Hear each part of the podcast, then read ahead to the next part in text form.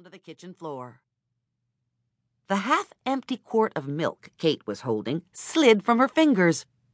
She felt her heart jump to her throat, muttered an expletive, and ran to the front door, pausing in mid stride when the house settled down to eerie silence.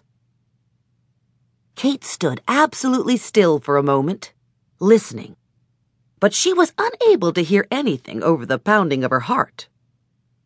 When her pulse rate slowed back to a normal beat, allowing her some semblance of rational thought, she concluded if anything were liable to explode, it would have to be in the cellar.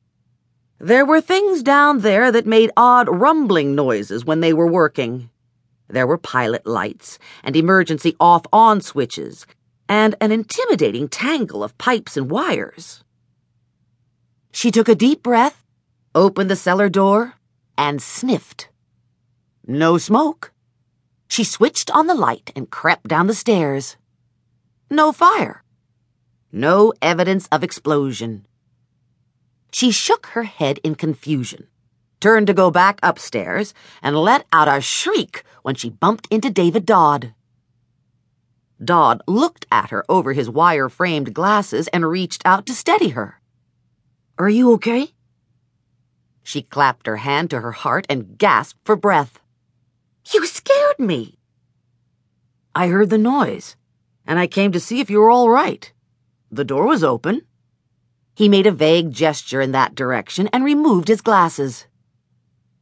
They'd been neighbors for three months, but he'd never been in her house. In fact, he'd never spoken more than three words to her at any one time. That hadn't stopped him from forming an opinion. He'd observed that she was a woman who moved fast and kept erratic hours. She didn't dally between her car and her front door, barely taking time to wave and mumble hello while she fumbled for keys. She usually rushed by him in a stern black coat that hung almost to her ankles, with a huge leather purse slung over her shoulder, a grocery bag balanced on her hip, plastic draped clothes from the cleaners caught in the crook of a finger and more often than not, she was dragging a large, odd shaped metal case that was equipped with casters and stamped with a bunch of travel stickers. Because he didn't know her name, Dodd thought of her as the Mystery Woman. He was fascinated by the amount of raw energy she exuded between curb and doorstep. Her impersonal, hurried hellos annoyed the hell out of him and he hated the damn black coat. Dave knew he was in big trouble when he started hating the coat. It was just a piece of clothing, for crying out loud. It belonged to a woman who was a virtual stranger. So what if the coat was unflattering? So what if it was missing a button on the half belt at the small of her back? It was none of his business, right? Wrong. It was driving him nuts. Clearly, it was the result of having too much free time on his hands, Dave thought. He was getting weird. He had become fixated on a neighbor who wanted nothing to do with him. He'd been lonely and wondered if she was lonely too. And then he started wondering what was under the all concealing coat. A tweed suit? A silky dress? Maybe nothing at all? Now he was finally standing next to the mystery woman, and his heart was pounding.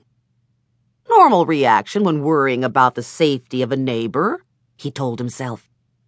It had nothing to do with the fact that her complexion was flawless, or that she had outrageous little orphan Annie hair.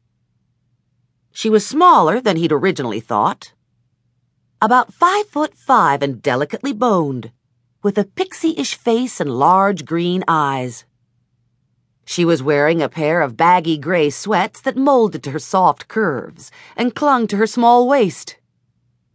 David concentrated on her blue and gray running shoes while he tried to exert some control over his testosterone level. She took a step backward and swiped at the wispy curls that fell across her forehead. I don't understand it, Everything seems to be okay here. I guess it didn't make it to the